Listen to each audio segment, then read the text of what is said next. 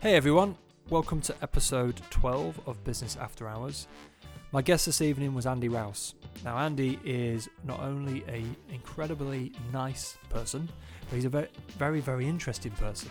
And hopefully that came across in the podcast because we covered a lot.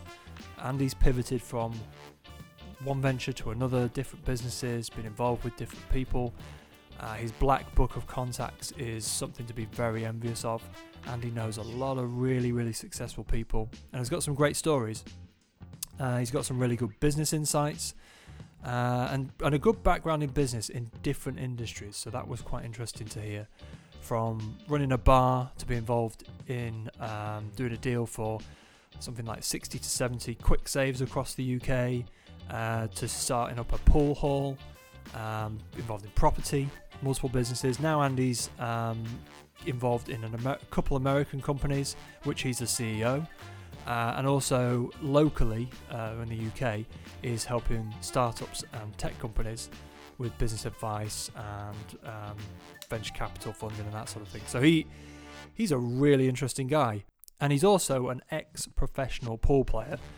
So we heard about that in the podcast, but because we have a pool table at Laser Red H Q, I couldn't let him leave without challenging him to a game. I won the first round, he won the second and the third, so best of three, he's still the champion. Probably have to up my pool game for next time, because there will be a, a round two with Andy for the podcast. We probably spent another two hours after the podcast just talking about all sorts of other things, things we forgot to include in the podcast, stories of Andy's past, so no doubt we'll do a, a second round with Andy. But for now, enjoy round one. Please enjoy. So hey Andy, thanks for being on the podcast. Hi Liam, thank you very much for inviting me along. My pleasure. It's been a long time actually since we first kind of talked about the podcast, and I said, would you be a guest? You kindly said yes. That was a couple months ago. Yeah, it's it's been a while. We've um, it's been busy times for both of us, I think, since then. And yeah, you, you sound like a very busy man. Yeah, I, I guess I am, but I try to I try to have a great work-life balance if I can. Well, thanks for the time on the podcast this evening. Um, for people who don't know Andy Rouse, let's start right at the beginning. What what were you doing? What was your first entrepreneurial uh, venture? What did you start out in in business? Well, um, obviously, I'm not. I'm not no spring chicken now. I'm a local boy, um, and travelled in various places around the globe. But my my entrepreneurial journey started when I was at school. So me and my best friend had a paper round, as you do when you're kids, and we thought, how we how can we improve on this? So um, we we got his father to build us a trailer for the bicycle, and so instead of us having one paper round each, we had six paper rounds that we'd do each morning because we had this trailer to put all the papers in. So we'd fly round on two bicycles and a, with a with a trailer delivering all these papers, and that was my first journey into being an entrepreneur. That's a great idea. Who who had to uh, who was on the bike with the trailer? It was me. Oh, okay. I so was the peddler. So you got strong legs now. Yeah, yeah. I want I want the brains of the bunch. I was the the heavy lifting as such. So did, so did you make um, a lot more money by doing that, or did they? Yeah, we we doubled we doubled our money each day. Okay. So you know, at least so we'd do six rounds instead of instead of we'd do three rounds a piece instead of one. So we'd treble our money really. And what did that? What did, what did you do with the money? Oh, I can't remember. We used to buy tomato plants, pottery, and try and resell them, and do all sorts of different things. Yeah. So it was it was from an early age. See, that wasn't what I was expecting you to say. Um, I was fully expecting you to say, oh, we just spent it on sweets or magazines or... No, no, no. We'd reinvest. Stickers. We'd reinvest and ah. do other things. So very entrepreneurial. Yeah, yeah. A, yeah, as a boy. Age. Yeah. Okay. So, and then um, from there, my, my, my family as such um, was always involved in transport and forwarding. My father used to run a business here or be general manager for a company called Humbermatve, which was on the scale of Eddie Stobart's is now. And he could foresee them moving more and more into cold storage rather than transport. So he decided to pivot and up sticks, and he moved to Saudi Arabia. And he was there for maybe half a year maybe eight months.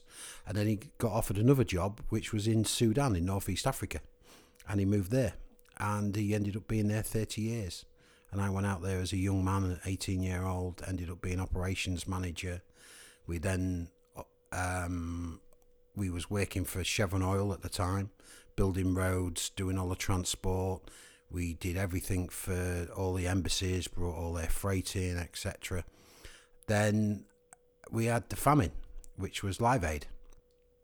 Bob Geldof rocked up at my father's house, said, "How can you help us? I want to buy some trucks from Chad," uh, which my dad had looked at previously. He went out there to check on these, come back and said, "Whatever you do, don't buy these trucks. These are going to fail." A, a fleet of, uh, there was British trucks, there was Scammel back then.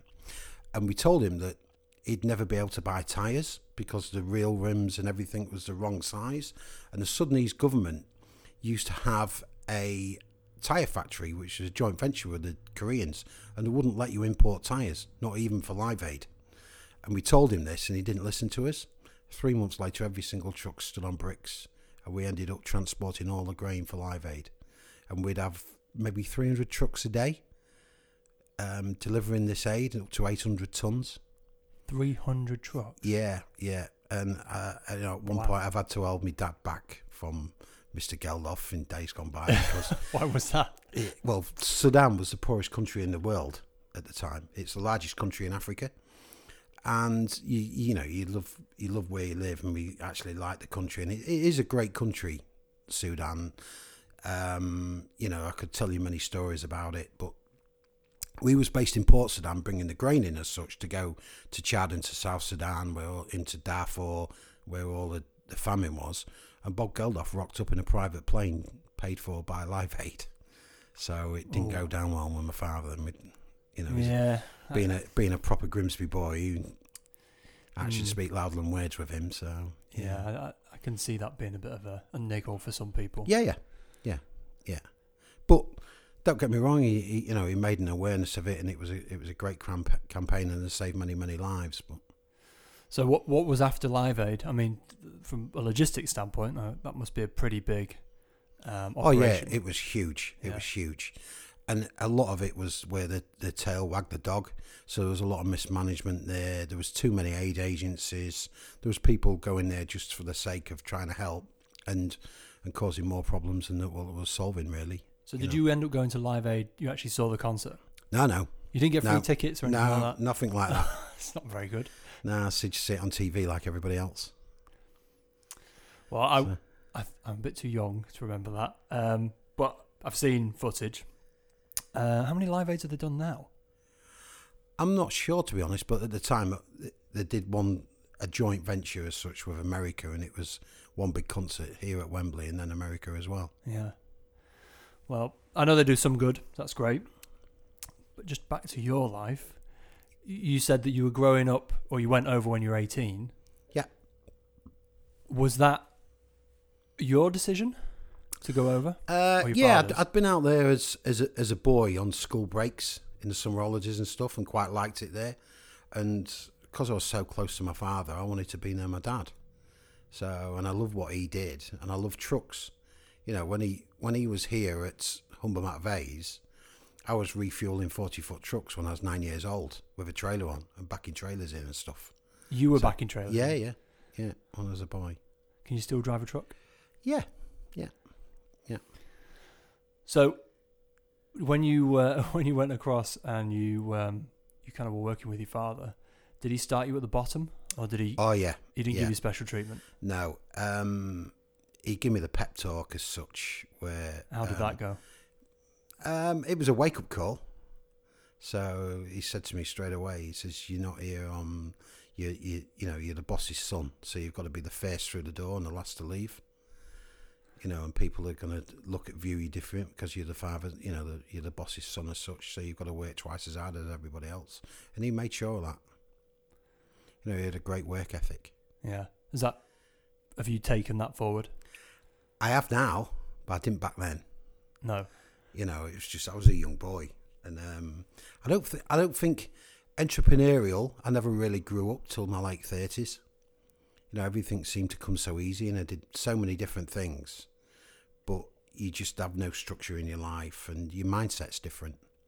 So so what was after uh, Live Aid? What else did you help him with? So uh, we, we, I mean, we tr- we transported everything around. Like, we was agents for R M S, the Italian, Italian shipping line in north of Africa. We was also based in Kenya, Ethiopia, Eritrea, uh, all along northeast Africa.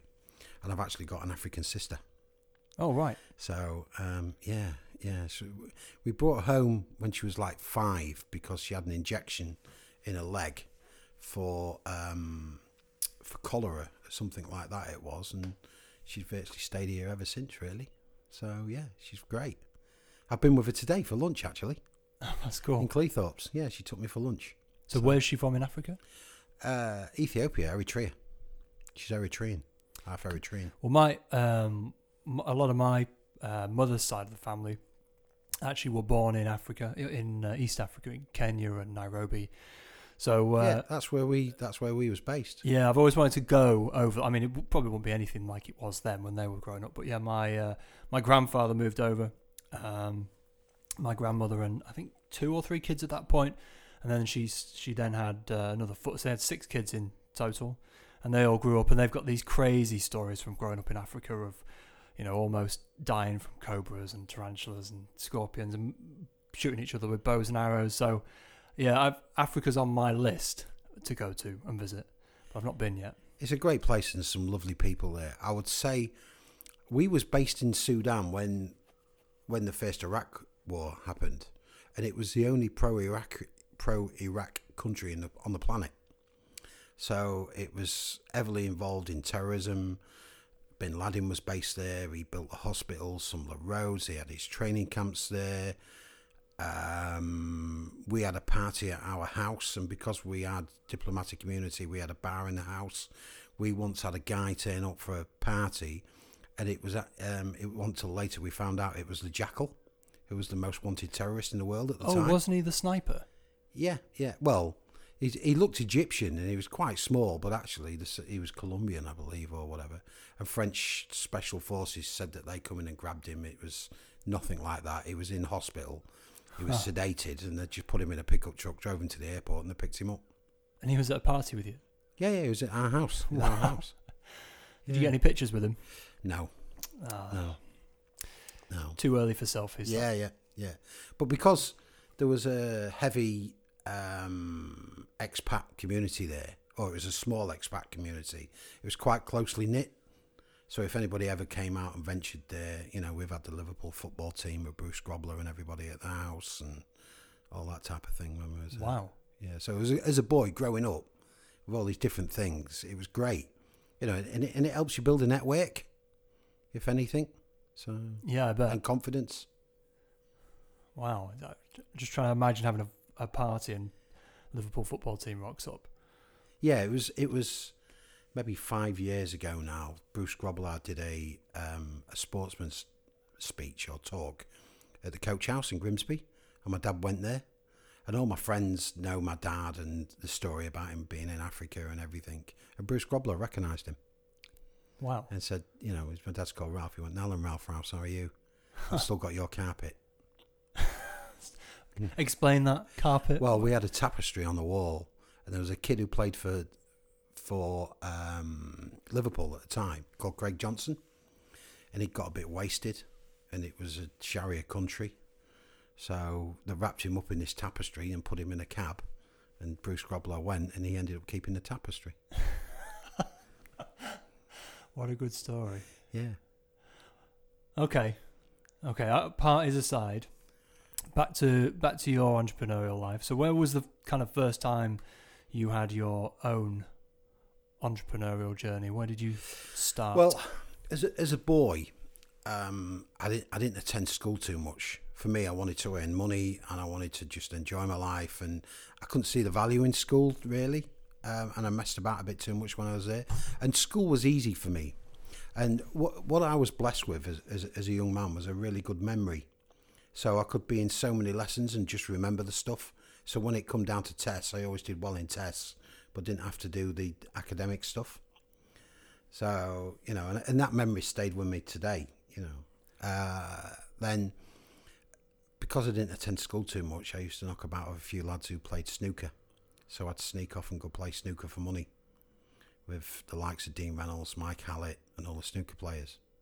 Then when I was out in Africa, my mum became ill, and there was I was the youngest, so my brother couldn't really come back. So as the youngest member of the family, I came back to keep an eye on my mum, and we was renovating a house at the time and all that type of thing. So and I and I fell back into playing snooker and pool, and then I became um, I got really good at it, and I became Humberside's first ever professional pool player.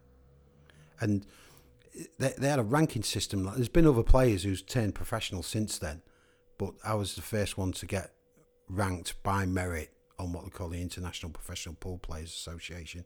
And others have tried and not getting the top sixty-four. And I was, I got provisionally into the top sixteen at one point and stuff. And so, what does um, it take to be a professional pool player? Eight hours a day of practice it was for me. Okay. Relentless. So, yeah. Do you play now? I've just started to play a little bit again for the county, um, for Humberside County, and um, locally to here. There's a couple of pool clubs, there's Q World and stuff like that. Well, but, we've got, you know, we've got a pool table here, so yeah. After we finish this, I'm challenging you. Yeah, for sure. Um, but what does it actually take? What What's the classification of a pool, a professional pool player? Do you have to enter competitions, win tournaments, that sort of thing? Yeah, you have to make money from it, effectively. Okay. So, um, and I'd won quite a lot of tournaments, and people used to play money matches back then and that type of thing. But what I did a lot of was play exhibitions.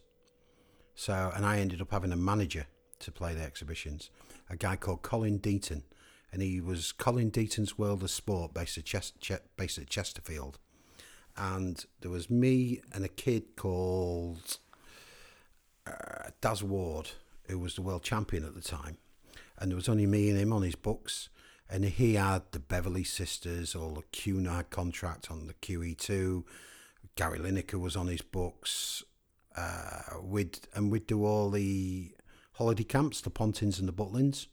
So I'd turn up to play pool as an exhibition. There'd be Mike Hallett or Stephen Hendry or Nigel Bond there from Q Masters.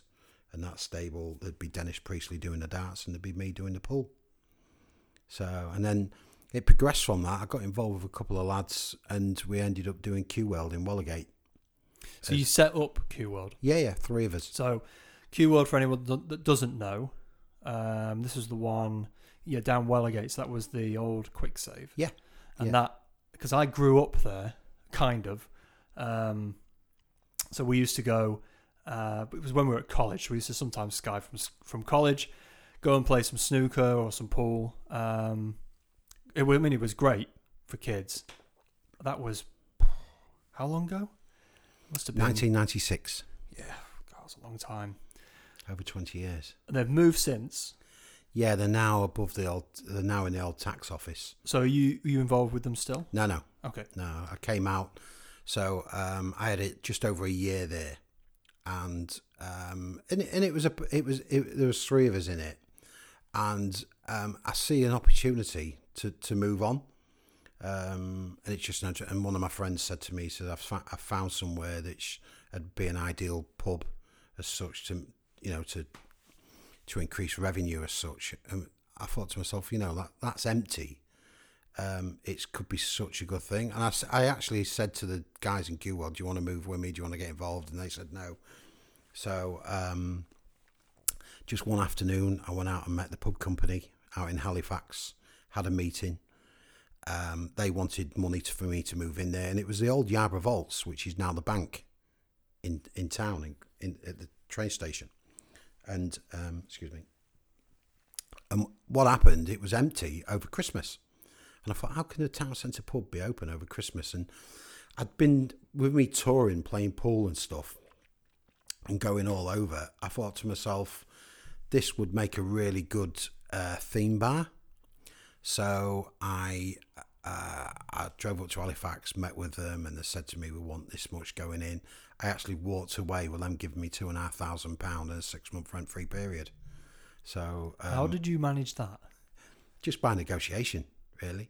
And they paid I convinced you to move in with a six-month rent-free. Yeah. Wow, yeah. You must be a good negotiator. Yeah, I think so. It's a decent and, deal. And, and at, at the time, it was on. It's pubs. Pubs are um, the turnover is deemed by barrelage. So you have a what they call an eleven with seventy-two pints in, but um, a barrel is most probably a thirty-six barrel as such. And it was only doing one and a half, two barrels a week. The the turnover was just maybe a couple of grand tops, I would think. Uh, so I said, look, I'm going to treble your turnover if you if you put me in that pub. And they said, okay, they like my ideas. And I said, you know, it's it's going to be totally different when you come. Um, and at, at the time, we I, I kind of ended up being the reason for my own demise, really, um, because we was too successful in that pub. Yeah, it was it was too, too busy. Because we only had a short-term contract there, I drove back, I ran my friend up and said, I've gone and got this pub, do you want to get involved in it with me? And he had a chip shop at the time. And he, he said, yeah, yeah. He said, I'll have a go at it. I said, well, it's going to need this, this, this, and this. We only, we didn't have a lot of money. I got the builder to come in, um, which is a local builder, um, who's brilliant, a kid called Jeff, Jeff Markerson. And he come in and did the fit-out with us. We... beg-stealed and borrowed. I called it Idols. I went and got the art department from the local college to come in and do loads of pictures of different idols. I even had our own guest beer in there, which was called Idols Beer, with a picture of Marilyn Monroe on it. And then I had a big mirror on the back of the bar, and it had a picture of a uh, a desert island with two scantily, scantily clad girls on there in bikinis. And it said, fulfill Andy and Chris's dreams, spend your money in Idols. And everybody did. And we sold at one pound fifty a drink. But I used to buy in really, really cheap. And so we had a, a great turnover there. And uh, f- about a month later, the brewery came down. And they couldn't get in. It was absolutely rammed. And the guy came up to me and we ended up having a meal next door in the Othello. And he said to me, Andy, he says, you've gone and changed the name of the bar, you've gone and done this, you've gone and done that. There was none of this in discussion. I said, well, do you prefer it now or do you prefer it empty? He went, I prefer it now. I went, it's not a problem then, is it? You know, and then so we looked at expanding, but we expanded too quick. And we wasn't a limited company. We didn't take really, didn't really take good advice. Uh, we bought a nightclub next door on a private mortgage, which um, which was a good thing at the time. But we didn't take take good advice on it really, and so and it, it we're just two young boys who's you know it's my mindset was totally different then. And how people, old were you? I was thirty, and all my mates was in that pub, and it was and if you speak to anybody who went in there, they said they had the like the best times of their lives when it, when it was in there, and it was great times, and it you know it's some of the best times of my life. But when I look back, it could have been so much better, and it could have been more sustainable for the people involved. And the people we employed. So you said it, you were a, um, you were your own demise. Yeah, we went too busy.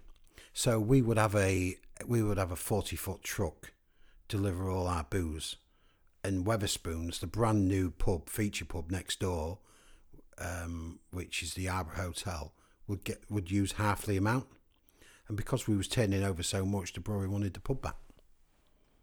Oh, so and, they just took it back off you? Yeah, well, they paid us out. Yeah, uh, we had we had we had a few problems in there, and, and with it being the town centre, and that time as well, everybody used to go out, and there was a lot of trouble, and also all sorts of different things. Um, and it was a lot busier than it is now, with people going out drinking. Was there's a different culture now? I think you know people tend to drink more at home, or they'll go out for a meal and that type of thing. And it's more the wine bar culture, where then it was just a It was it was crazy times. Um, we we ended up being too busy, and they said to us, "We wanted," and we only had a short term lease, so they got us back out of the lease. So and then they spent a million pounds renovating the property and relaunching it, and it was never ever successful since. So it just goes to show if you mm. mess with the secret sauce. Yeah, yeah. There's a few places that have done that where they spent a, a fortune. Something's been really good. They spent a fortune on it, changed it, and then it's I don't know somehow not as good, even though they've put a lot into it. Yeah, I think with licensed premises, it's the atmosphere of a place. Mm. It really is, and it's the same way you go to eat and stuff. It's it's the atmosphere, and it's how you feel in there. It's customer service and everything, but ultimately, it's the atmosphere of a of a, of a bar, I think. So did that put you off bars and clubs? Yeah, it it, it did a bit, because it's such hard work as well. You know, you're seven in the morning to meet dray men to do beer orders, and then you're working till one in the morning, and it's the next morning, and you've got transient staff. Um, yeah, it's just, it, it's a tough industry. People don't realise, I mean, I've seen Doc's Beers, what they're doing, but the actual work involved in that is astronomical. You know, it's it's a lot of stress, and it's, you know, it's it's it's not an easy environment to work in that. And it's it's actually easier to run a busier premises than a not so busy premises, because if you're busy, you can employ staff. If if it's dead, you've got to work in that yourself, haven't you? Okay. Um. So, so with your, so you said two things. You said you were in early and working late. Was it like that the whole time you had it? Or when you when it got busy and you employed staff, did you step away a little bit? No, because you, you you still got to oversee it and stuff like that. And um, we didn't, I didn't control it very well. Who you know. Who was the ultimate manager? Were you? Yeah, it was down to us. It was down to me, really. You know, and at the time, I got problems when Mum had died and all different things like that. And um, yeah, and it's it, I don't know. It's just the timing wasn't there. My mindset wasn't right for it. So, and and and if my mindset was like it was now, I'd most probably not be where I am now, and I'd have a chain of pubs or something, which most probably would have gone under anyway at some point. What did you have after the pub? What did you do do next? Well, it was it was tough times for me, because um, we'd spread ourselves too thin, and we was a we was a partnership as such, and not limited. So, um, and we'd not took great advice. And I would say that for any anybody in an entrepreneurial journey, it's one of the biggest things you can do is have good people around you. And um, I went back into the transport industry for a while. Then um, I slipped into property. So I went, one of my friends, we was building a few houses, had a bit of a construction company. And then uh, I ended up, my first property job really was at Lavelle's in Grimsby. So uh, my job was actually going out and arranging um, sites for hoardings, you know, for advertising hoardings. We'd set up a company to just do that solely in the Grimsby area, because we thought there was going to be an opportunity for it. And then um, I helped Jonathan with a couple of other things, and I was I'd, I was in, I had an involvement with a company from Cheshire, which was a development company, and they'd looked at various things through me, and they came to Grimsby, and we looked at doing the Cartergate project. So there was, it ended up to two final runners, which was us and Strawson's, the farmers. Uh, we was totally locally, it was only the money what was coming from away, but everything was done, sourced locally. We'd um, done all our own work. It was a deliverable scheme, and we was going to redevelop Cartergate in Grimsby. This would have been two thousand seven or yeah, just before the crash. Uh, and at the same time, we'd just looked at redoing a deal for a portfolio of supermarkets in the U K. So we was do- doing both, and luckily we lost the bid for Cartergate, because I don't think that would have been successful for us at the time with a crash. And we um, we then went and did this portfolio of of super of a supermarket chain. We did one or two first, and it was a, it was a supermarket chain called Quick Save. Yep. We did one or two, and it turned around really quick. And what we did, we redeveloped or re- rejigged the planning, sold it to Sainsbury's or whoever, and it just turned around pretty quick. And so we ended up doing a portfolio of seventy-seven of these with a joint venture with Lehman Brothers. And Lehman Brothers put eighty-eight million pounds in. I mean, the meeting for them to put the eighty-eight million pounds in took twenty-five minutes in Canary Wharf. And I don't know if you've ever seen a movie called Trading Places with Eddie Murphy. Yeah. It was like being on the set of that with them two brothers in that boardroom, with a guy bringing the tea in, the butler with the white gloves and everything. So you actually met with the Lehman Brothers? Well, it wasn't actually Lehman Brothers. It was a guy called um, Jamie Stott. Oh, okay. Who was who was who was running the, the U K side of it at the time. Who then went on to Elliot's hedge fund as such. uh, anyway, we, we met with them and they said, yeah, yeah, we like your track record, like everything, and do it. And walked out there, and Graham around the company, you know, turned around and said, I can't believe that they've they've gone and loaned this money out this quick, even though what we had was solid. Uh, we couldn't believe they did the transaction so quick, and we're not sure if it's sustainable. Well, a year later or eight months later or something, it wasn't. Oh, oh you know, no. it's it it went. And but what that did, that that was good and bad for us, because they didn't stand to take any of the profit off the sites, but we had to pay the administrators first, and no more a bank purchased purchased their debt as such, and took that on. So no more had to, no more a bank had to be paid first. So, and we, we, we looked at doing other things. We went and did uh, a log cabin site. So we went and did a log cabin site at Burton Waters. Oh yeah, I know that one. Yeah. Um, so you, what were you involved in on that one? Was that the... I, I found the site, structured the business. I've got Hodson's and Cleethorpes do all the planning, everything else. We got a famous footballer from Manchester United to put the money up at the time, because we didn't have a lot of cash flow. Uh, and it's been a success as far as I know. But I pulled out of that, and I pulled out the quick saves with these guys. And um, we got down to so many stores, and there wasn't a great deal to do. So we all said that we could do our own things. And originally we was all going to do this this log cabin site, these log cabin sites. And I couldn't I couldn't foresee how we could all work together with that. And and to be honest with you, it's, it was an industry that I didn't want to push too much, and I, I just fancied having a having a change, really. So I, I, I at the time I got in my car, drove to London, got involved with one of my friends, and we had a bit of a construction business at first. Then uh, I fell into property finance. So I've got a friend who's one of the one of the largest in the U K providing property finance. And I ended up being his business development in, in London as such at the time. So what did that involve? You? It was meeting everybody I knew in property as such. Yeah. Um, so it would be, and, and, it, and it was tough times at the time where people were lending. So, you know, and I've still, even to this day, I've still got a great relationship with the, with uh, my friend who's the head of Legal and General's investment fund. He's got eight billion on retention at any time to loan out and stuff.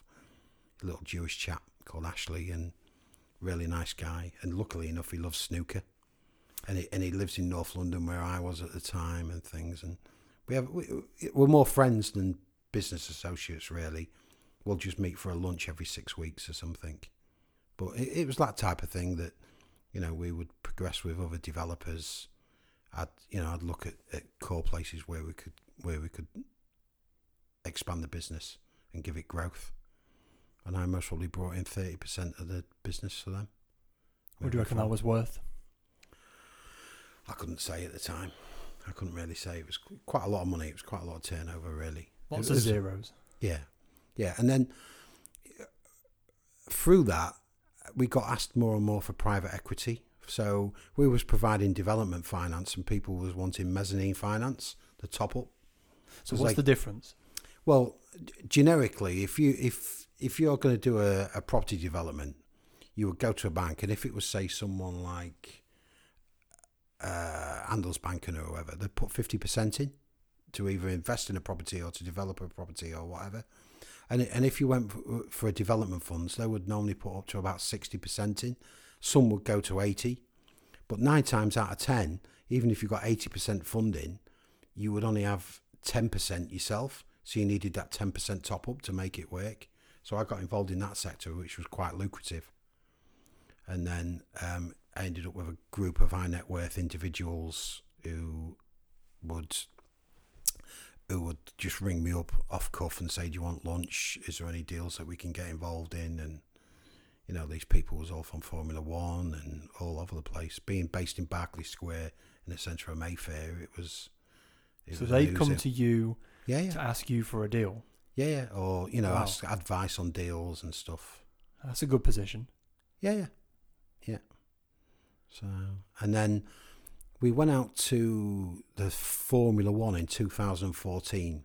I got an invite by the, the government there as such, because we'd done, we talked about doing a stuff like quite a bit of stuff with hotels and things. Um, I'd a, I'd had a meeting with one of my close friends, um, Roger Burnett, actually, who's got another marketing agency, about bringing MotoGP to Abu Dhabi, to Yas Marina. Um, but because of safety issues, I don't think it it could work because there's no runoff area. Anyway, we went out uh, as an invite to, to the Formula One. And while we was there, I got a friend who, who owns the world's fastest powerboat. And we'd done, I'd done him a couple of introductions to people, and he come back to me and he went, Andy, um, we've gone and we've gone and sold some of these boats. And I, who too? He went, the King of Jordan. And he wants to put a cannon on the top of the boat to protect the shoreline from pirates, which was a great thing. You know, it was a great thing for them, but they never had the funding to go build the boats. So we sorted it that weekend, and it paid for our trip to to so Abu rewind. Dhabi. In I think I just heard you say the King of Jordan wanted to strap a cannon to a speedboat. Hmm. That simple, and it was it was Vector Martini Racing.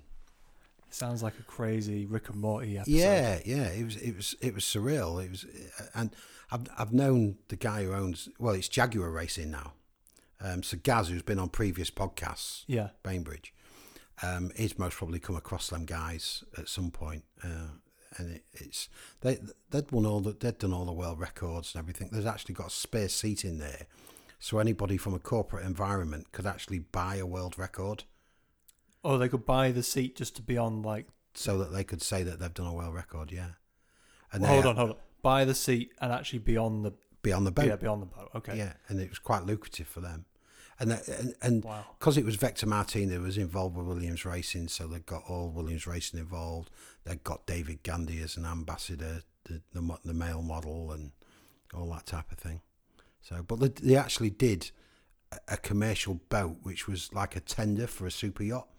So if you know if you if you was a Roman Abramovich, you could escape in this boat and nothing could be able to catch you. So, and I introduced him to some people who then introduced him to somebody else, who then said, you know, we want to buy some of these boats. How many um, uh, super armed speedboats did this king buy? I'm not sure, to be honest, but we we just did the the initial batch as such. Which was quite, it, I wouldn't say it was mega money, but it paid for our trip to, to Abu Dhabi as such. You know, we went, we went business and come back first class, and you know, the top hotels, everything. You know, well, that's a story and a half. Yeah, and so, and and people come to me for more and more different things, and it was quite varied. And at the time, I was involved with a lot of technology people. In, a, in and around the area, and uh, people come to me more and more with different technologies, so I was getting due diligence done on them. And actually it's it's it's like any other industry, it, it really is. It's it's you know, if if you if if you've got a plumbing company, you're not necessarily going to be a plumber yourself. You know, you don't have to be a plumber yourself. You you you know you most probably know you know a few bits, but I dare say Charlie Muggins, whatever his name is, who owns Pimlico Plumbers, it's been a long while since he's ever fitted a boiler. Yeah, I can't see him yeah. with his hair yeah. going out and yeah. getting many, yeah. many uh, and I, services I, and done. I, and I couldn't see Peter Jones doing any coding, you know, so... No, no, Peter Jones really does strike me as the type of person not to get his hands dirty. Yeah. Like he, I, yeah. I, I, I don't really know his background, but... Whereas Bannatyne was quite, you know, he was doing the ice cream van and then getting involved. Yeah, I mean, Peter comes from, uh, I've still got an house, um, or shares in a house or whatever, where, where I originally was, in Maidenhead, mm-hmm. uh, in a little village called Cookham. That's where I used to be based. Uh, and that's where he's from, Peter Jones. So, you know, it's, and because I was, because I was there in Berkshire and I was in Mayfair, you're right in the centre of it, really. For, for building a network, and that's that's what I effectively did. I went out and built a network, and then um, we ended up coming across uh, a technology that which was quite. It was it was a one-off, uh, and it was a streaming technology, and you could download a, a you know a four K movie to your phone of a three over a three G network in three minutes, which was quite unique. And we actually see it happen, but it ended up being not quite what we thought it was in the very beginning, and it would have needed many years to finish off, and maybe twenty odd million dollars or something to to push that on. So we ended up um we ended up where we are today now with my technology company and doing smart cities and things. So you you've tried to explain this to me in the past, the smart cities, and I'm, I always try and it's difficult without seeing it, but for people who are listening, can you explain what a smart city is with this technology? Well, generic smart cities most probably come under five different things. So it would be uh, air monitoring, for so the quality of air. It would be traffic lights for traffic monitoring. Bins. I noticed North East Lincolnshire Council now have gone and got four bins or something to... which they've got in Strasbourg, I think. They're normally a Cisco bin that squashes itself down with the rubbish. Uh, then it's parking, and uh, it'll be one other like Wi-Fi or whatever. It's it's just generic things. Ours is a lot different from that. So ours is based around the high street and S M Es, and then we what we do is we geofence an area as such, like a city. So it would be a geographical area, and we in that area we would put a lot of technology, which is I O T, Internet of Things, so that it can talk to a device, and it would talk to all the residents, the you know all the citizens of that city, but tourism as well, and it works on that, and so it brings growth to an area rather than just rather than just saving a cost to a local authority. This actually grows a local authority, and it grows the community as such, or the, the business community or the commerce. So how does it work with S M Es then? Does it give them so, data?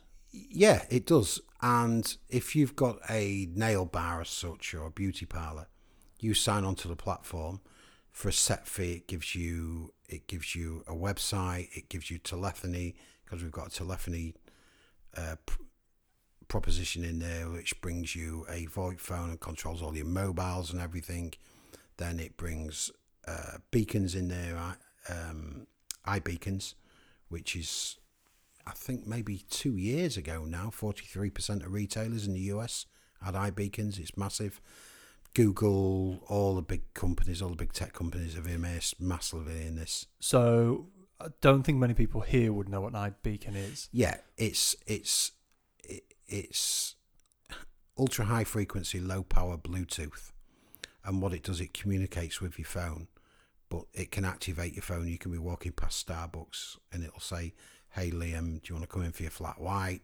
You don't need the internet for this or anything like that. And in fact, if you've got the right permissions on the phone, it can actually turn your phone on. If your phone's off, yeah, this can turn it on. It can actually turn it on if you've got the right app. Okay. As such. So and it, and it's it's a bit like a ticketing. It so our, it's, it's almost like um like a digital advert. You can yeah, try and draw yeah, people in. It's by push sending. notification. Yeah. So and it and it's it's it's it's got A I in it, so it's driven to you, so it's specific to you really. So on the platform, but it's not like Big Brother or anything like that. You know, it's it's more a case of where if you're on Facebook, you would check in somebody somewhere. Well, this you don't need to check in. But it would know that you go to Steele's Fish and Chip Shop every Friday at six o'clock, and if you try, if you was in Stockholm next Friday at five o'clock, it would say, "Would you like fish and chips at six o'clock? We found you a fish and chip shop, the equivalent to Steele's." Huh. So it actually makes your life easier. It's a good thing for you. So do they... and you can turn it off as much as you want, or you can put as much information on it as you want. So do you need the app on your on your device? No. You, you, It used to be that you needed an app or a relevant app, but it's changing now all the time. And now to, now it's to, to the point where virtually all the apps will have will have relevant to it. So if you was coming into Humberside Airport and you had the K L M app and you used that for your boarding card, this would actually progress that that consumer journey from being on that from being just using it as a boarding card. It would say, do you want to book an hotel in Grimsby? Do you need a cab? Do you need all these different things? It's a referral thing. just to make your life easier as such. So you don't have to go searching and go through TripAdvisor and, you know. So the company you're involved with at the minute goes and helps set all that up for companies and... Well, it's for areas. cities, really. For cities. It's, it's a local authority as such. So we'd, we'd link in with a local authority and a university. And not just that, it gives the local authority chance to talk to all them devices. So if you've got the, I don't know, Armed Forces Day on Cleethorpes Seafront, and you've got, you know, thirty thousand people there, it can it can work out that actually near Pier Gardens, there's a, there's a build-up of people, so it could send more uh, Saint John's ambulance or that type of thing. If somebody's daughter or son went missing, it could have an Amber Alert, like it does in the States, where it sends out a text message. This could send out a picture. So it's a picture of, you know, a little boy, a little girl gone missing for everybody to look for it.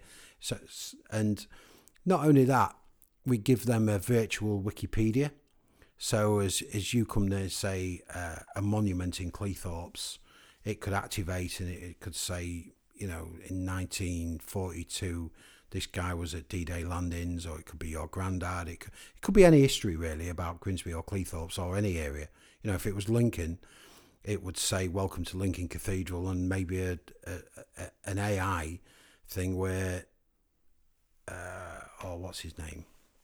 Tom Hanks could say, welcome to Lincoln Cathedral. We filmed Da Vinci, the, Code. The Da Vinci Code here. And, yeah. and actually, if someone's daughter went and did history at Lincoln Uni, and she, I don't know the dates precisely, but she'd say she did eleven ten to eleven ninety, and it was based on the Knights Templar, air coursework could be put onto that digitally. So it's kept forever. So there could be that information there for everybody to put that on. So, it's, you know, it's a good thing that, you know, you can you can learn from it. And then in that, if some, say if it was your daughter and she'd passed her exams at Lincoln Uni, you can take a picture or a video of her passing out, and that stays on there for forever. And then if she came back to get married, or her Delta came back there, it could be superimposed over the top of it. Well, it sounds like a great piece of technology. Have you got it anywhere in the U K? Not as yet. We're just we're just in negotiation to launch out in the U K. But we're in Strasbourg, we're in Belgrade, we're in all of Serbia, really. We're in Toronto at the minute, just moving forward, in Atlanta, because we use it for events as well. Yeah, so, I can imagine at events. I mean, that, that yeah. example you gave about the lost child was, I mean... you don't have to sell the benefits of it after then. That's kind of an event or anything like that. It's yeah, an amazing yeah. And, piece of technology to have. We, we have our own R F I D card as well. So we've gone from Internet of Things to just of things. Yeah. So we don't actually need the internet. So we can give a card out or a fob out at, at an event. We're doing an event in Atlanta for twenty-five thousand people, and it's a hip-hop event for a weekend. It's a festival. And on average, we've worked out that people would most probably spend two thousand dollars. They can load this card up and it's linked to the phone, but they don't actually need the phone for it. So they don't need the internet or anything like that, and they can just do contactless. Oh, so they it. use the card like a like yeah. a prepaid card? Yeah, on. like a prepaid card. Okay. And they, they can buy drinks at an event and stuff and get push notifications. Because previously at that event, I think it was sponsored by a, a, a real famous vodka company. And it had this vodka as you walked in, in through the, through the hallway in towards the event. But nobody ever used it because they just went straight into where the music was and used the bars in there. So this way, they can interact and they can say, you know, if somebody's, if they've got a demographic of, I don't know, girls aged twenty-one to twenty-six, and it's a raspberry vodka and they want to launch it, it can just go out to them, or it can go out to, you know, a, a set demographic as such. The other thing is what it can do, any, it's mainly S M Es really. But if it was, say, I don't know, Cafe Valerie's down the seafront and it's Armed Forces Day, and she normally does burgers on her front of a of a restaurant as such, and she's bought a thousand burgers, it could get to two o'clock, or only sold two hundred burgers. She can put out on that platform and b- bounce off everyone's phone that they can have fifty percent off to come for a burger. So, and we just take a small, tiny percentage of each transaction as such. And there's a referral thing on there as well. So if you're a taxi driver, or if you're another restaurant, you can recommend another restaurant, you can recommend a hotel, and you get a community credit back for that. So when is this coming to Cleethorpes? I don't know. It'll most probably be in a major city in the U K first, and then, but it will eventually be here, I hope. So yeah, it sounds great. Yeah, and it's, it's it's it's it would be really really good for the high street, yeah. I believe. And yeah, I think. It, I was just going to say, I think for a, for the high street, we're struggling at the minute. Um, kind of that interaction between the digital and the physical might might be the thing, just to give them a little bit of a helping hand, because I think they high street needs it needs any help they can get at the minute. Yeah, well, any business has got to solve a problem, and this this solves a problem really. The government's just released a new tourism directive, and it it's like somebody wrote the tourism directive for our platform. Really? So it answers every single question on it, and you know every single problem that they've got to to move forward. It's it's answered on that platform. So how did you for us. how did you get involved in this platform? Uh, by accident, really. So we, we, we had different we had different businesses that uh, I was involved in, and the technology side. Like I said, we was involved. I was involved in the streaming side, and the guy who came to me originally with it, he had a content management system that he'd been building for maybe four or five years, which was huge, and. Um, we didn't. I didn't think that the time was ready yet for this, for this streaming technology, and it was too. It it was it was too early, and the other thing is the people involved in it was a bit woolly. It was a bit of a mishmash. We once saw about the source code from India. There was you know it wasn't clear title. There was there was loads of things involved in this that made us just step back and think. Actually, let's just.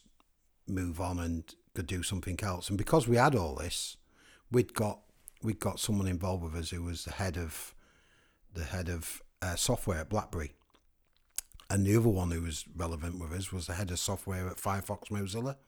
And they said, "Look, the I O T is coming forward, beacons are coming forward. This would be great for that." And that's how it started. And we'd already got we'd already got the phone company, which is a company called Phone Fusion in the U S, and it's the one that. I'm, well, I call it president in the U S, but it's C E O, and it's it's it's it's listed, but it's only a only a small company as such at the minute. But um, we'd already got the phone solution there and everything else, so it was just a case of packaging it together to provide this. So we've kind of got an head start on everybody at the minute. Yeah, it's not something I've heard or seen a lot of. Well, I mean, if it's not in the U K, I've not heard or seen anything, but. Google did send us, just out of the blue, uh, a beacon, and we kind of got this box, opened it up, nice packaging. It kind of said what it did, and we were all kind of looking at it going, "What? Why have we got this?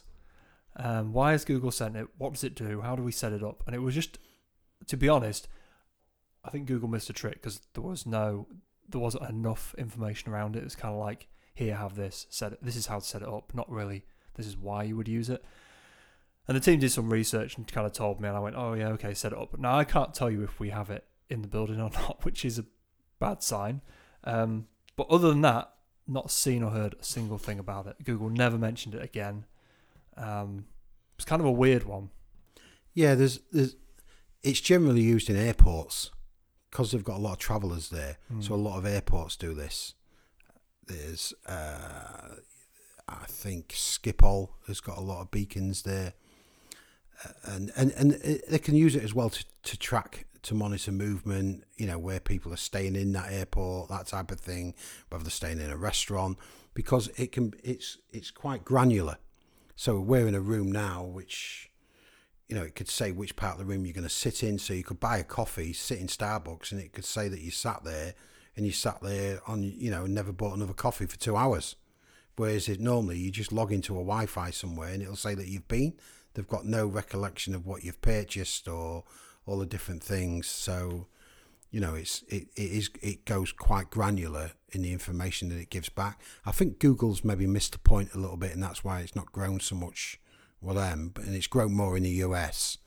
But like I say, they've they've spent so much on this, and and I'm not so sure that in ten years' time it will be beacons, because I'm not sure we'll even have a phone by then. You know, it, it, the, The landscape of technology is changing that quick. What do you reckon it'll be? I don't know, maybe just a chip Chip in your brain. Yeah, or chip in your arm, like what you do with a pet. Yeah, but those those chips in pets don't, they're not a, like, they're just a transmitter on. So you think in terms of a phone, or the transmitter will be based in you, in your body? It could easily be, yeah, yeah. They've they've they've got now that they're saying that um, they're not that far away of storing of storing data in D N A. Okay. So you imagine that in tw- in, in fifty years' time, will we be used, still using only ten percent of our brain?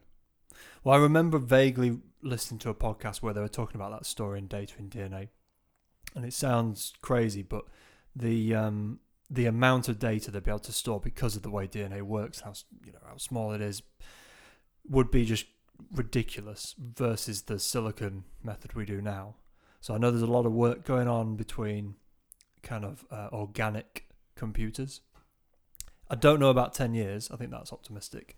But the chip thing, I have seen.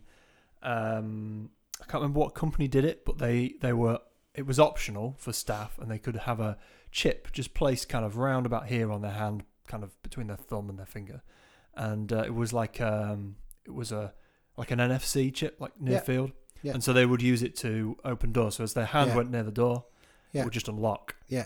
Rather than having like which is which is out. Where we are now with beacon technology and stuff. Mm. It actually talks back, so you don't just have a card to go through a door. You can actually have a card that'll speak back to you. Yeah. So it can pick out which doors you want to do, where you've travelled to. Well, this is it. So the the thing that instantly everybody was paranoid about was that this company was then essentially um, monitoring the location, the whereabouts of all their employees at yeah. any given time, which they like categorically said couldn't be done. They weren't doing, you know, wasn't in the chips, but it didn't stop every Twitter troll on the planet saying, nah, it's just a lie. They're just, they are tracking where you are. And I think that's where a lot of people get very paranoid about this type of technology and eye beacons and stuff like that. Because a lot of the things you've said, I, I agree with. They're great for business. They've got really good potential. Do you not worry that it could, or companies could use it in a way that's probably a little bit of a step too far in terms of tracking people? No, not really, because we're dealing with local authorities and stuff, and all we do is we supply the software for them to use it, and and there won't be anything on there that they could actually be intrusive with. You know, it's it's it it can't take any information, personal information from you, or anything like that. I mean, if you've got people in technology who's been in technology for years, they'll still put a piece of paper over their their camera on their laptop. You know, even to this day. Mm. Uh, you know, you're not you're not going to change people's perception overnight. And with Cambridge, for us, Cambridge Analytica was a great thing, and with a big hack and everything like that. Because, really, I, I thought yeah, you'd say it was a no, no. It's been brilliant for us because we've got part of what our solution is. We've got an app that is picture driven, that is is crystal clear. It doesn't keep anybody's information or anything like that, and they can use it like uh, this is your life. So it's it's it's kind of what Facebook should have been used for, and you can monetize it. So Coca-Cola can put their story on there, brands can use it. You know, it's it, and and it doesn't keep any information whatsoever. So how does this work? It's it's it's got location based on, on it, and it's quite quick. But uh, so this is a, an app on your smartphone. Yeah, yeah. So I you said it was picture based. Yeah, so it's it's it's it saves moments. So if you're an event, because we're doing events, you can actually save pictures from an event. It's got a digital souvenir there that if you're at an Ed Sheeran concert, it could have a a pre a pre-edited video as such from Ed Sheeran, and it, it you know you would put your piece of your uh, video content at that concert inside it. So it actually becomes your your piece of own branding as such. Okay, and this is part of the te- yeah, it's all part of the solution, right? And okay. and it won't be our own app. It would be so if we went into North East Lincolnshire, it would be their app. It would be their solution as such, not ours. So how long have you been involved with this business? I've been involved in this now since two thousand fourteen. So it's been a while. and it's been nine years to get to where it is now. So we've been nine years to be an overnight success. Yeah, that's the that's the trouble. I think um, people never see. A lot of people refer it to to the um, the visual analogies, the iceberg. You know, the the tip. Yeah, yeah. That sticks out, but yeah. all the stuff below. With that iceberg, all that, that crap below that you have to do to make the top to stick out. What do you struggle with in the last, well, since two thousand fourteen? What have you struggled with with this business? Um, I wouldn't say it's it's been so much of a struggle as such. We've got we've got various founders from around the globe involved in it, so it's just it's just been structure and everything to get to where we are now to come up with a solution. And if you're not careful in that tech industry, everybody just wants to keep building things rather than launch. So um, we're at a case now where we're actually launching, not building as such. You've still got to you've still got to put R and D in there, and you've still got to look at the future and things. But you could be quite easily going on forever, just building and building and building, and not actually launch anything. Yeah, I, you, you know, be, be, because of how people in technology are, they can be a bit insular, and they can have a little bit of O C D, so they want it absolutely perfect. Perfect. I was going to say. Yeah, having been in that scene, the perfectionist in people, not, I think it's because it's something you can you can choose to launch at any time and no one sees it until it launches. It's not like building a boat on the side of a dock where people see it over time, and you can just have this kind of innate ability just to keep adding, keep tweaking, keep changing until you're absolutely happy. Um, it happens even with small projects, not just big ones. Whether it's client or the developer or designer or whoever's involved. So we've had that where project just delays and delays because it's not quite right. There's something else I want to add. Another feature I've thought of, phase two and three are now wanting phase one. So we get that a lot. Yeah, and I, for, for me, I'm not very technology minded at all, and I'm not very technology experienced as such. I've got a great memory, and I can remember, I don't have to be intelligent to remember remember what intelligent people tell me.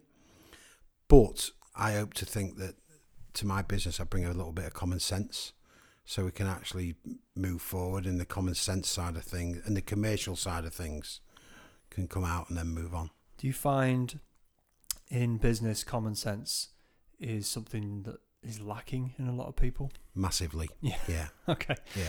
Every, everybody goes to school to get an education as such, but that doesn't give you any experience at anything, does it? Only other people's experience, which I isn't worth a lot in many cases because it's not happened to you.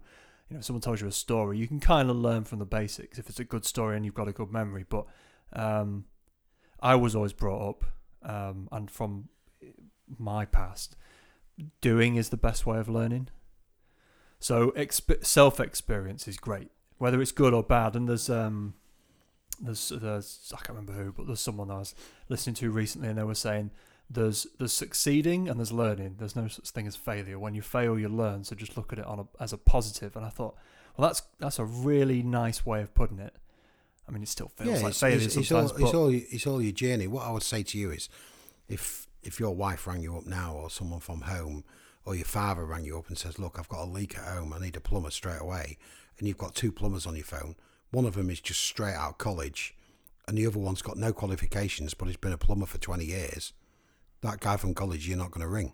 no, no. Yeah, the experience thing's a big one.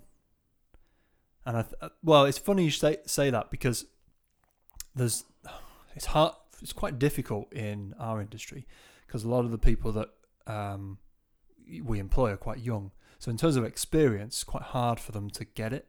Um, So normally what we look for is not really the qualifications. It's more what they've done, the outcomes. So they may say, look, I've only had a year experience, but these are the things I've managed to do in the year. And you can kind of tell, okay, if that person's managed to do this, this, and this, then they've they must be great at learning and doing versus someone who's saying, oh, I've got qualifications in X, Y, and Z, but yeah, never done it. I would always employ someone on character more than, more than qualifications. Yeah. Because if someone's a little bit toxic, you're never going to turn them, or if they haven't got a great mindset or a great attitude, you're never going to change that. But if someone's got a great attitude and they're willing to learn and they've got a great mindset, you can learn them people that will become really passionate about a business or whatever. Yeah, I, I massively agree with you on that one. But how how do you do you have a technique or anything for, for trying to figure someone's character out? I've just got, after over all these years, you have a really good judge of character. How long did that take? Um, I think it, I think it's pretty much straight away. You know, it's it's inherent from the people around you and um, your, your your mother and your father. You know, it's it's it's quite early doors. You know, it's and you'll know yourself. There's no better judge of character than children or dogs. So, uh, explain. So for, well, if you know, I'd never wait with anybody who didn't get on with a dog or anything like that, because a dog can sense it. You know, and kids can sense it. So a kid can sense if it's if you're not engaging with a child or anything like that, or you're not keen on kids. Kids will sense that straight away. Did you take many children to job interviews? No, not really. But I, I mean, I know plenty of people in London who have dogs in the office. Yeah, and, and one of them's got a technology company, which is a, which is you know, it's a, quite a lot of investment, and it's a social media company. It's called Vavoosh. He has his dog there all the time, and he says to me that if, if that dog growls at anyone or out like that, I'm not doing business with them. I'm not having anything wow. to do with them. It's it's quite literally like that. Yeah, I mean we we've got an office dog. Oh god, I don't I don't think he's ever growled or anything at anyone. It's a bit, bit of a softie, but I've been to clients and they've had dogs, and I've made just instinctively made a point. You know, I like dogs. Just made a point of fussing them and just making sure they're all right. But, yeah. Um, I never thought of it like that. Maybe maybe some of them have dogs as a test. Yeah, I, I don't know. I don't know, but kids kids are a great judge of character, and so if you can carry, if you know, if you carry that on through, but I'll bring mine in one day. Yeah, like I'll a, tell you. Like you know, have it's, a meeting you know, with someone. If, in fact, I had a meeting with a with a client who brought the dog into the meeting room. Actually, the dog got up on the conference room, one of the the um, the boardroom chairs, and sat round the table with two of the. Two of the people from the business. We had a business meeting. That was like well, the first time I ever went to see them. Yeah, I guess you've got to be a little bit careful that if he's got his Labrador on the on the table and he's sharing food with it and all that, he may be a little bit. Yeah, no, it wasn't that bad. You know, a bit cranky or whatever. But you know, it's so. Um, so I, I don't think I don't think a judge of character can be taught. Well, I was going to say, do you reckon maybe you picked some of that up from when you were working with your father? Yeah, for sure, for sure, you do. Yeah, you do. It's not it's not a thing you can teach someone, and it's. You either get it or you don't. Like a gut feeling. Yeah. Yeah. Yeah, I know what you mean. And I think we all get it. We all get gut feelings. It's like people say some people are lucky, some people aren't. I think we all get the same luck. It's just whether you utilise that situation and that luck or not. You know, it's... Have you ever ever had a gut feeling and ignored it? Yeah, and it's it's it's it's nearly always turned to, to, to not great things or whatever. You know, it's... You know, you, you, your first instinct or your gut feeling about, you know, a product or a business or whatever, it's normally the best one. Yeah. It is weird that. Where does it come from? At this, like, extra sense? Well, you've got you've got to bear in mind that uh, as, as a person, as a human, to say that you can make your mind up about someone within seven seconds. How can you do that? How can you, you can't actually sit there and think, I'm going to take seven seconds to make my mind up about someone. You do it subconsciously. And our brains... far more powerful than we, we give it credit for, I think. Yeah, I think you're right. I definitely, uh, it'd be interesting to see what the next couple hundred years hold and if technology can help release some of that extra potential. I think it was Musk that said about, um, you know, we're already androids, we're connected to these devices in our hands. It's just the, I think Jordan actually talks about it on one of hers, um, her podcasts, but it's the bandwidth. So it's the speed at which you can interact with it that's the problem. Yeah, I, I sit on a thing with the Duke of York called the Picture Palace, which is a programme which has been on the go since two thousand fourteen or fifteen. And I went on like the second one or something, and I've been on the go with that since ever since as a as a mentor and as an elevator. Well, I call them an elevator on there. And uh, they have boot camps. So I did a boot camp at Manchester Uni last year. Towards the end of last year, and they had a a V P or whatever from Facebook to do a talk, come over from America, and they turned around and said, You know, originally when people was using first using Facebook in say two thousand six or whenever it was, people interacted with their device a lot differently. And when they did the upgrade of the Facebook page and the U I and the U X, the user experience and everything, and there was a massive, you know, kickoff between with Facebook users that saying that, you know, we don't like this and everything. It was all down to the fact that we was taking in information maybe fifteen, twenty times quicker. Instead of us taking, I don't know, four seconds, it was like four milliseconds or something to actually, you know, produce the data on a, on a, on a Facebook page. And that's why it was all changed. To to give the data faster yeah. to people? Yeah, yeah, so they could give it out faster. Because do- we actually we actually, we actually digest the information a lot, lot quicker now because we're immersed in our phones. Yeah. Yeah, almost um, trained trained ourselves to... I, yeah, it's weird actually when you think about it. I'm trying to think back ten years ago before I had a smartphone and how I would use a phone. And um, now it's so quick. And also, if you um, now I have a child, you give them a device and how quickly they learn to use it. They can't, you know, they can't count, they can't speak, they can't read.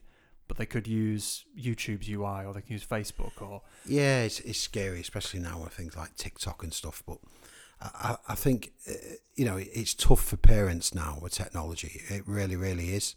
I mean, as I was a kid, there was there was none of that, so we'd end up doing stuff to occupy ourselves, and there wasn't really that much T V and things. But you know, whether it's for better now or for worse, I don't, I, I don't know. But you know, you go back to schooling and people, you know, you would. You weren't allowed to take a, uh, a calculator into a, into an exam as such. Well, now they can set the phone in or whatever, and the, you know the teacher would say, "We can't bring a calculator in because in real life you're never going to have a calculator." Well, now people have them on the watch. yeah. You know, they've got an Apple Watch or whatever. You know, it's yeah, just ask Siri. Yeah, just ask Siri or whatever.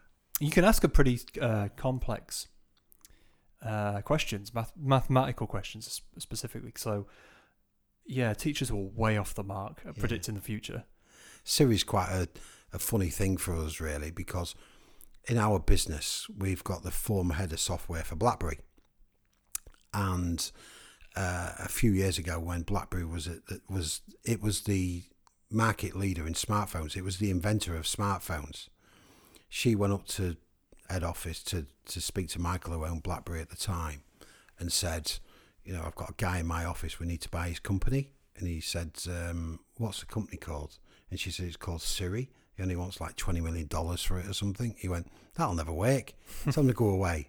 Apple purchased him, and look where Apple are now, because they got more involved in the user experience of a phone rather than hardware. And yeah, BlackBerry made a couple fatal errors, really. They sold to Microsoft, didn't they? No, no, no. There's, there's still BlackBerry's still going. Um, they, they don't do devices so much now. Uh, even though I've got a device, and I was, I was on their ambassador list for quite a while. Uh, they, they, they got a new chief exec called John Chen, who's ex S A P and Sybase, and they have they're really secure BlackBerry. They're most probably the most secure uh, delivery system out there still, even to this day. Uh, you know, years ago, the the F S B broke into the White House and actually hacked everything that Obama had except for his BlackBerry. You know, we really? did it. We did it to Angela Merkel, and she ended up, you know, she ended up getting a BlackBerry. You know, BlackBerry's biggest customers, really, for their best server and everything, was the security services around the globe. I did not so, know that. And then when our co-founder used to go to Russia, the F S B used to make him put a black box on the BlackBerry best server, one on the pipe going in and one on the pipe going out, because it was the only way they could read any of the information. Wow. Yeah. I, what that? Oh, make, make him, you're kind of selling a BlackBerry to me now, although I don't think anyone would be bothered about my messages. Yeah, well, WhatsApp, you know, for, I, I'm not sure if it's even been resolved yet. It had a court case with BlackBerry for years because it was based on the B B M platform. Of oh, was it? BlackBerry Messenger. Yeah, they all was. All yeah, chatbots, everything. It was all done on B B M. But BlackBerry was that paranoid about the keyboard that they put all their services, you know, they used to have a a private detective agency just constantly got out there looking for people doing a keyboard because they've got the, the patent on it. A keyboard on a on a phone? Yeah, yeah. Yeah. Okay. Because I, I always kind of thought having the physical keyboard was a bit naff, a bit old school. Like the virtual keyboard makes so much more sense from a, you know, real estate on the screen, on the device.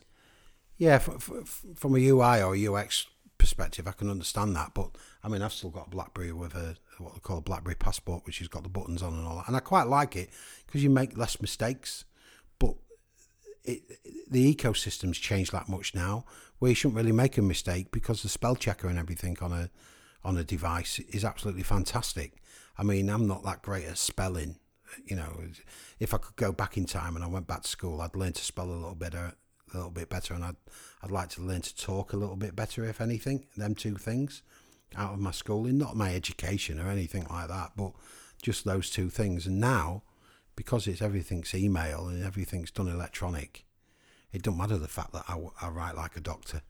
Yeah, yeah. And the other thing as well, I mean, if you um, you know, if you're trying to craft an email spell check, you know, that's great. But in terms of uh, grammatical errors. So things like Grammarly, which yeah. is like a, a Chrome extension you can get, or, or a, div- uh, a bit of software you can get on your computer, and it'll it'll basically help you craft your message so it's gram- much more grammatically correct, not just like a little bit like you should have a comma here, but kind of it will read your sentences and say, well, you need to, to kind of tweak this, and it'll just, you know, auto suggest like spell check. Yeah. Um. So you can kind of have a really poor English um qualification level, just be like, yeah, I've got a a D in English, but I've got all these apps installed. So any employer can be like, well, that's fine then. We, you, you, yeah, yeah, written yeah. communication it's, should it, be okay. It, it's more of a level playing field, I guess. Yeah, it really, really does. Um, I suppose if you went back in time and, I don't know, fifty years, and people were doing, you know, really getting qualifications because it was the only way to learn and, and go and get jobs. And you said, oh, yeah, no, I've got this, basically all this software that will just do all this for me. They'd be like, it's like, superhero powers back then. It would have just been crazy, but now we just take it for granted. Most of these things are free. I mean, Grammarly, I don't use the paid version. It's just completely free, and it, it does me here and there. It just tells me, oh, you've missed a thing here, we'll put that in there. It is crazy how fast and how good technology's getting. Yeah, um, especially open source things, which yeah. is like Grammarly, you know, it's like Firefox, all these different things that are open source, how much they come on is really, really good.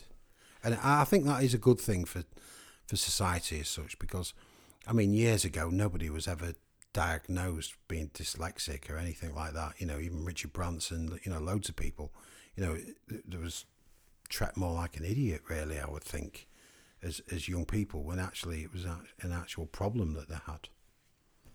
Yeah, software's great. Um, there's a really, really good app.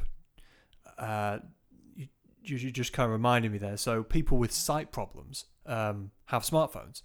Stupid of me to think that they wouldn't, but you kind of think, okay, if someone's got a sight problem, they're not going to bother with a smartphone. But that doesn't stop them. But what happens is, um, so obviously there's a lot of the smartphones now have got built-in um, uh, software to help people with different disabilities. But there's a lot of things out there that just you can't solve with a software problem. Like um, on the back of, say, uh, some kind of food or beverage, you know, really small writing with the ingredients. Well, you can't stick braille on like a, you know, a plastic bottle or something that's really thin or a cardboard box. It's not going to quite work, and all the ingredients is quite a lot. So someone came up with this app um, called Be My Eyes, and essentially a, a blind person or, or someone with, who's sight impaired who can't read that can basically p- go on the app, ping. And say, like, I need some help, and it will basically, anyone who's on the volunteer list, which I am, it will just ping them out and say, someone um, is is asking for help, like, click here to help them. And it, they've got so many volunteers that if, you, if you're not answering that person's call within about a second and a half, someone else would have got it. You have to be really quick. Um, and it, what will happen is you'll answer it, and it'll, someone will be like using the camera and say, "Oh, I'm I'm just trying to read the ingredients on this box. Can, I can't see it. Can you just tell me?" And they'll use the phone, put it in front of the thing. And you just say, "Oh yeah, it's got, you know, this and this in." Or they might say, "What's the telephone number I'm looking at?" Whatever. And you just help them out, kind of a, a call, like a video call. And they go, "Oh, cheers for that. Thank you. Bye." And you just put the phone up. It's just done. and it's probably, I've done it two or three times, five, six seconds most, so not really much inconvenience for you, really helpful for them. And once I'd, I saw a video of it online, and once I saw it, I was like, that is really, really simple so- software solving a problem for people that, that need that. Yeah. It's fantastic. It, for me, that's what technology should be. Yeah. You know, it's it's a simple thing that solves a problem, but it should be good. Yeah. It should it, it should be for for the better of society, really. You know, and, and most sustainable businesses help society. You know, they'll, they'll, you know, it's it's a way forward that people will interact with it, and it, it it will be of some sort of help. You know, every business needs to solve a problem, but actually, it will it will help the human race or whatever for it to be super super, you know, um, successful. So what what's success for you then? I think it's based on your happiness, how happy you are. You know, you can't really have a have a have a metric f- for success as such. Uh, even even this now with the smart city stuff and all the other businesses that I'm involved in, you know, I've not just got Fusion Group as such. I've got Pinnacle, which is a business accelerator in the U K, and I'm involved with quite a few businesses with that. And it's it's the people involved in them businesses, and it's the success for them, and it's how it can help people. You know, it's employing people. It's all these different things, and I hate to say it, it's part of growing up. You know, and it's as a boy you'd, or a young man, you don't really think of anything like that. But what you get back from it is is absolutely fantastic. You know, it's like giving back. Yeah, yeah. You know, you you, you can't be likable unless you like people. You can't you can't be you can't be interesting unless you're interested in people. You know, and you can't. I don't think you can be really happy unless you're happy for everybody else. Oh, I like that. That's nice.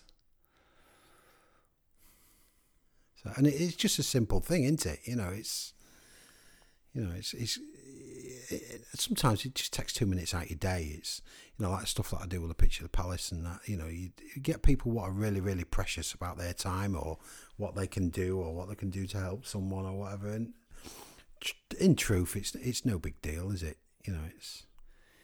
Not a lot of the time. I mean, oh, time. I've seen so many posts recently going on about everyone's got the same amount of time in the day, almost um, kind of devaluing people who are really successful by saying, well, yeah, but they've only got the same amount of time, uh, time as you, so you can do the same thing. But they're right. Time is a equal opportunity in terms of what everyone's got. But the giving back thing's um, important. I've, I've I've been looking for a while for something to to get that I'm interested in, because that, like you said there, if you've got you've got to be interested in it, um, and I think that's hard for a lot of business owners to find something they're interested in to give up their time for. Yeah, other um, than business. Mark Webb, who's who's been on the podcast, um, we're looking now at doing a, an incubator in North East Lincolnshire. Yeah, and getting a few stakeholders involved in it, and it would look after twelve entrepreneurs. In, in and around this area. And to be fair, a lot of them entrepreneurs might not come from here, but we would bring them to this area so that they would be based here, and it, so it would increase the growth in this area as such. But you get so many now that, you know, where we're sat, we're sat in the enterprise village, and the support you get here is fantastic, but you go to other towns or other cities and they'll just supply you space in a in a, in a building. You know, it, D four C I Is, is is really good, but there's places like D four C I where they just they just want to rent you somewhere and just let you crack on and do whatever, where this would be a proper incubator to, to help entrepreneurs and help them go. And we wouldn't pick out the most academic, we would pick out the most entrepreneurial, and it doesn't really matter what industry either. So it could be based around the renewable sector, or they could invent a new filleting knife. It could be anything that's hopefully related to this area that solves a problem. But sooner or later, they're gonna, they're gonna, um, they're gonna do something with that. Is that something you're passionate in then, helping other businesses? Yeah, because I like to see businesses grow. You know, and it's it's it's a the, the growth side of it is is what I'm passionate about, really. You know, you you get a lot of businesses that start up, and in in this in the startup game as such, actually going and building a business, getting the investment, building a website, doing this, doing that, and actually getting to market. That's the hard work. But what interests me is the smart work after that. So, you know, it's a lot of people will come to you as a marketing company and say, can you build me a website? And I think once they've done the website, that's it done. Well, actually, that's the start of your journey. That's just your shop window. You know, and pe- people don't realise that. It's, or you'd be surprised at people that don't realise that. Yeah, no, we we definitely see that. Yeah, the build it and they will come mentality hasn't left everybody. Yeah, you, you know, you, you, I get, especially, when, I think marketing is one of the most crucial crucial things for any business. And, and more and more people now market themselves as a brand. Yep. Which I think is a great thing. You know, I've done it myself that, you know, you go back two or three years, nobody really knew what I did for a living. You know, yeah, I was based in Mayfair. You know, I was going to the palace. I was involved with the Duke of York, doing all these great different things, but nobody really knew. You know, and I stay away from Facebook where I can and all that type of thing. You know, I have an Instagram account now and a Twitter account and a LinkedIn account. But so you've you've flipped that that um, yeah. yeah mentality. Yeah, yeah. So, uh, which we've mentioned in in before the podcast, I think pivoting is one of the biggest things for an entrepreneur to solve problems, because if they don't, they end up they end up seeing a problem as as something that stops them, not something to overcome. So when you say pivoting, do you mean... So explain how... Obviously, well, I mean, your journey, we've kind of... There's been quite a few big pivots where you've gone from completely one industry to another. But where do you see entrepreneurs or business owners fail to pivot, and why would they fail? Well... Uh... Most most business owners or entrepreneurs will come to me with a business plan. And in that business plan, say if it's through angel groups, because I have a big involvement with the angel groups on this M sixty-two corridor. And generally in, a, in an angel group, somebody will come for one hundred fifty grand's worth of investment because it comes under S E I S, the Seed Entrepreneurs Investment Scheme. So anybody investing can claim fifty percent back, a minimum of fifty percent back and stuff. And in it, they'll say, we want fifty grand to go launch the business, fifty grand for wages and fifty grand for marketing. But they've got no marketing plan. What they've got is a business plan. Well, a business plan is just a wish list without a strategy and a roadmap and a marketing plan. And, and marketing's crucial, really. So it's knowing your customer and what you've got as a business. So you could be a jewelry chain that, you know, we've, I'm involved in a watch company, which originally set up for gents' watches. It's called Tice Timepieces.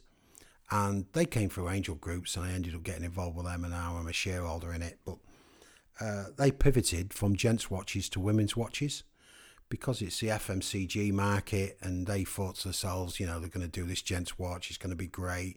But they didn't get the traction that they, they expected.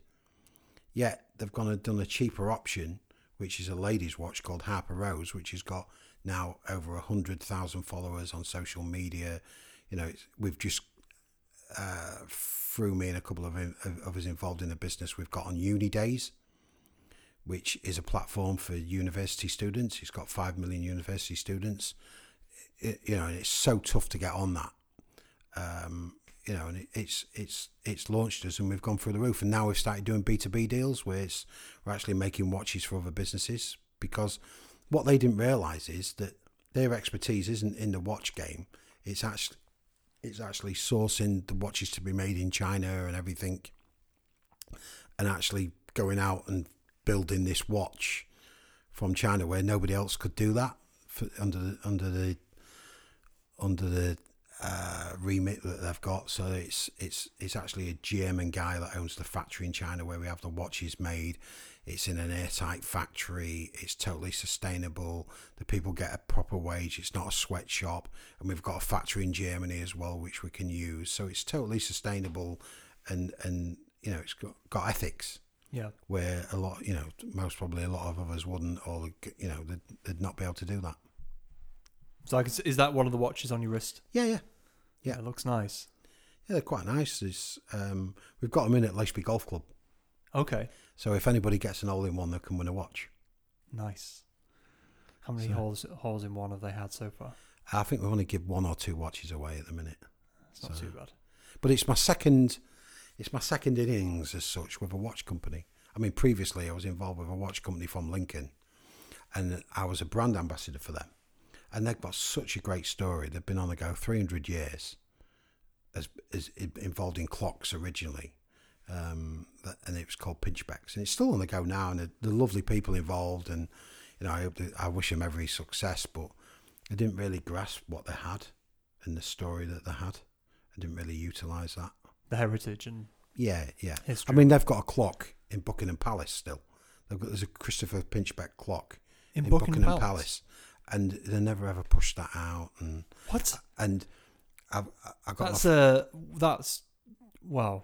I uh, mean, how, what would you t- to try and pay for that sort of P R? Well, prestige would be. I said to them, you know, to move forward, we need to be, we need brand ambassadors, and the ideal brand ambassador would be a member of the royal family, yeah. which I sorted, and we did. Never ever pushed it. Never oh. ever moved forward, and. So, and it, it wasn't really, it wasn't really for me. We was, you know, and you get this in life. I'm here sucking in oxygen and they're on Mars sucking in something else. It's never going to be compliant. So, you know, it's, it's, it's the nature of the thing, you know, and the, the lovely people and the, what the, the product they've got is fantastic. You know, it's, I still wear that watch now and again. I mean, I've got a couple of them watches, I still wear them now and again and everything. But the two young lads who were involved in Tice Timepieces and Harper Rose, they come to me and they're, they're from Manchester. They're fantastic. They're really, really entrepreneurial. They get it. They know their customer. They're, and they're, they're willing to learn. And I think that's one of the biggest things in life. And it's what makes you, you know, you soon, if you if you stop learning, you soon grow old. You know, you'll soon, you're finished, especially as a business. You know, you need to learn and to progress and move forward all the time, else you go backwards. And my father taught me that. So how... Um, how are you constantly learning? How do you do it? We learn off everybody you meet. You know, we've just had a conversation today and I've been learning stuff, you know, the, the See Me app and stuff like that. You know, you, you constantly learn, don't you? It's, yeah. And, but you've got to be receptive to it. You've got to listen out for it. Well, that's it. I think you just nailed it. That's what I was thinking. There's a lot of people, um, I think they're not. They're kind of, nope, I know everything I need to know about whatever it is in my life. Um, and they just kind of disengage from you if it's something they don't know about rather than being intrigued. So I could listen to pretty much anybody about anything if I'm not, you know, I don't know about it and just just listen. Um, yeah. I think there are too many people who just, yeah, that's not for me. Generally, coming from a small town, that's generally the naysayers who, have, who are a little bit negative about the area that we live in and that type of thing. And, and I I I don't think it's a fault with them. It's just how we are as as as as an area as such, or how we have been in the past. You know, my grandmother, the furthest she ever went in her lifetime was Mablethorpe once, and that's it. Wow. You know, so that's like what twenty, thirty miles away. Yeah, and she never went on a plane. She never went anywhere else. She never went to London. She never saw anything of the world. Wow. I wouldn't say that she was miserable. You know, she was happy enough, but. You know, it's it's it's it's strange, you know, and it's I've got a friend who's got a, you know, it's it, it's hard coming from this from an area like this because it's been such a tough town in days gone by. But again, we've pivoted. You know, we've we've we've had that change, and it's mainly due to Rob Walsh and everybody in his team and everybody down from that, but to come from a fishing industry now to be a world leader in renewables, you know, it's fantastic for the area. We've just yeah. got to make good on it. Yeah, well, they're doing a lot of really good stuff, really exciting things, and apparently there's more in the pipeline. So yeah, we've got this so, town deal now, and yeah. you know, there's a reason why Theresa May wanted to do her speech, her keynote speech here, and all these different things. So you know, it, it for me, it's it's a, it's a fantastic area where we are. In this, and it's not just the fact that it's my hometown, it's more the fact that it's actually a nice area to be, you know. Yeah, I agree, and it's getting better all the time, which is fantastic for for any businesses that are already here, kind of the first in. Um, with you pivoting a lot, one of the things that um, kind of comes to mind is is the when you pivot, a lot of the times you're pivoting into the unknown. you know, the grass is greener kind of quote comes to mind. Is there a, do you struggle with it, or is it kind of, are you fearless? You just kind of do it? And... No, it's it's not a case of being fearless at all. So as a boy, I used to be a professional sportsman as such, albeit it's pool, which you can't really say is an Olympic sport or anything like that. But it was based around uh, a gambling mentality, really.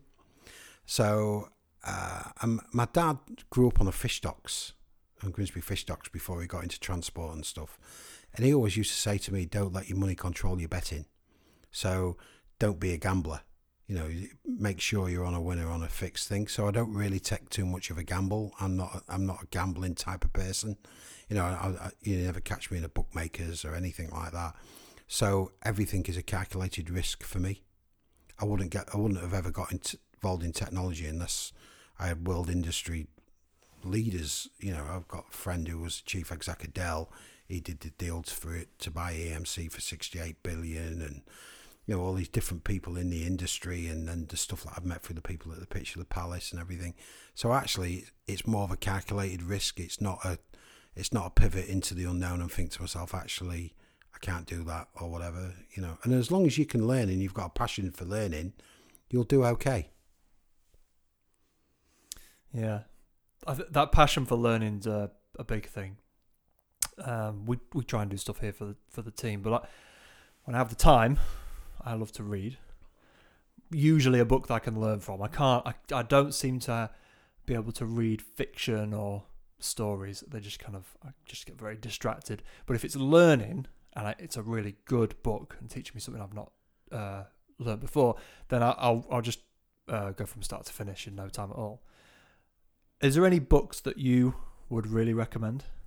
Yeah, there's one by Ray Dalio, um, which is quite a famous... famous book. um I can't I, I did have the name written down. yeah, yeah well I'm just looking at my notes. Life and Work of Ray yeah Dalio, it's so. Brilliant. It's really really good. Who was he? So Ray is the head of, I can't remember if it's Greenbridge or something like that. It's one of the major hedge funds, um and he's been involved with a lot of a lot of the companies coming out of Silicon Valley and Palo Alto and and all that, but he's he's got a great outlook on life and he's got a great outlook on business, and a lot of the industry leaders are based based themselves on that book. The likes of Kevin Systrom, who did Instagram, it's his favourite book. It's the one he gives out. Oh, um, really? Yeah, I'm gonna have to get a copy. That yeah. sounds good. And another one you listed here was um, Eric Ryle's Principles. Yeah, um, that that's more for startups as such. But again.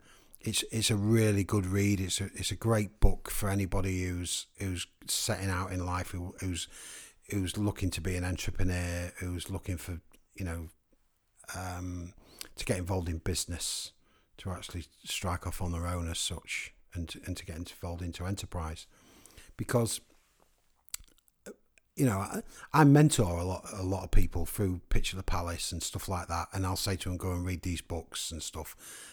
But a lot of the time, you're actually teaching people stuff they already know.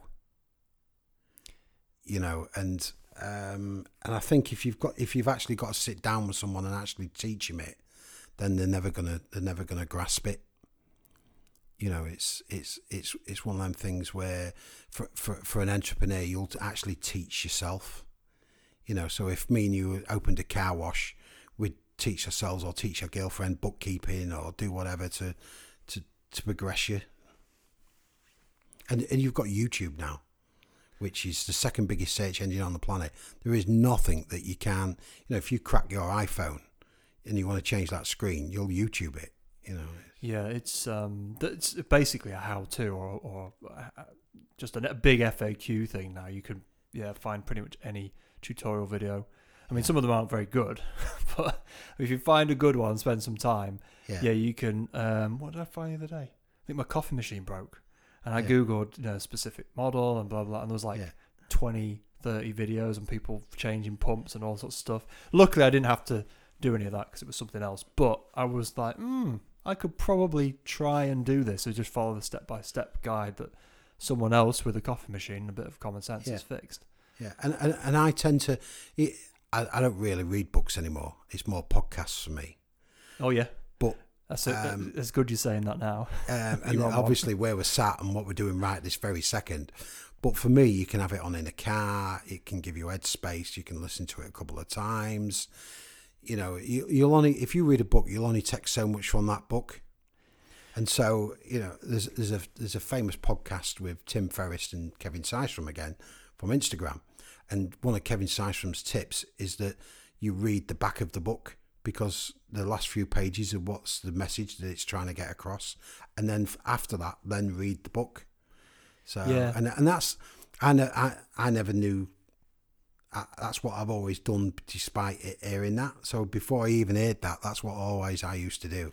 There's, there are some weird tactics for um, reading books to try and get better knowledge out of them. And there was a guy, uh, you've got a much better, better memory than me. I can never remember who says these things. I think it may have been a speaker. And he was saying he reads books in a very weird order, and he'll kind of go to the contents and look at the topics for each of the chapters and say, well, I kind of want to know about that one now. And he'll read that. And then he might be looking at a different book and read a different chapter from that. So he'd read books in a completely kind of non-methodical order, not from start to finish or front to back. It would just be kind of, he'd pick out bits and read them and highlight them, and then that would be it. He'd move on to another book. So he'd kind of have twenty books on the go, and he'd use them more of like a encyclopedia than a, okay, I'm reading this book now and then that book next. Yeah, I get that, but I don't think you could do it with a fictional book. Not with fiction. It would make... You know, it's like watching a movie. It's kind of ruin the, the plot. First, isn't it? It's... Yeah. Well, there's some books, yeah, if they've got a story arc, you kind of need to follow it, otherwise you ruin it. But I think for a lot of these um, self-help books, um, you can't. You can read them in any pretty much any order.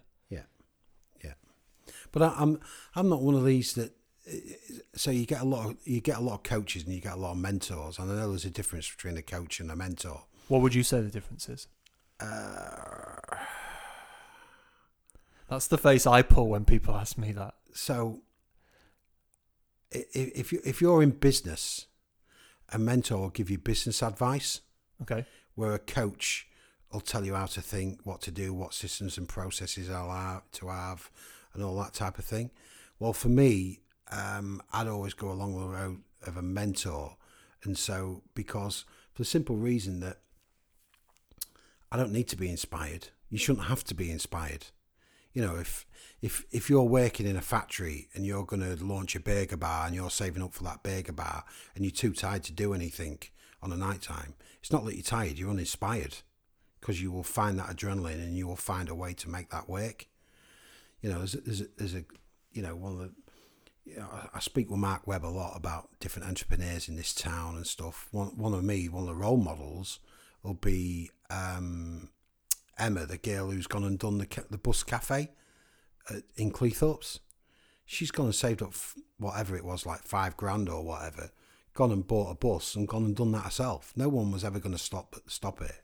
And if I get involved in businesses now, I'll only get involved in a business that would work without my help.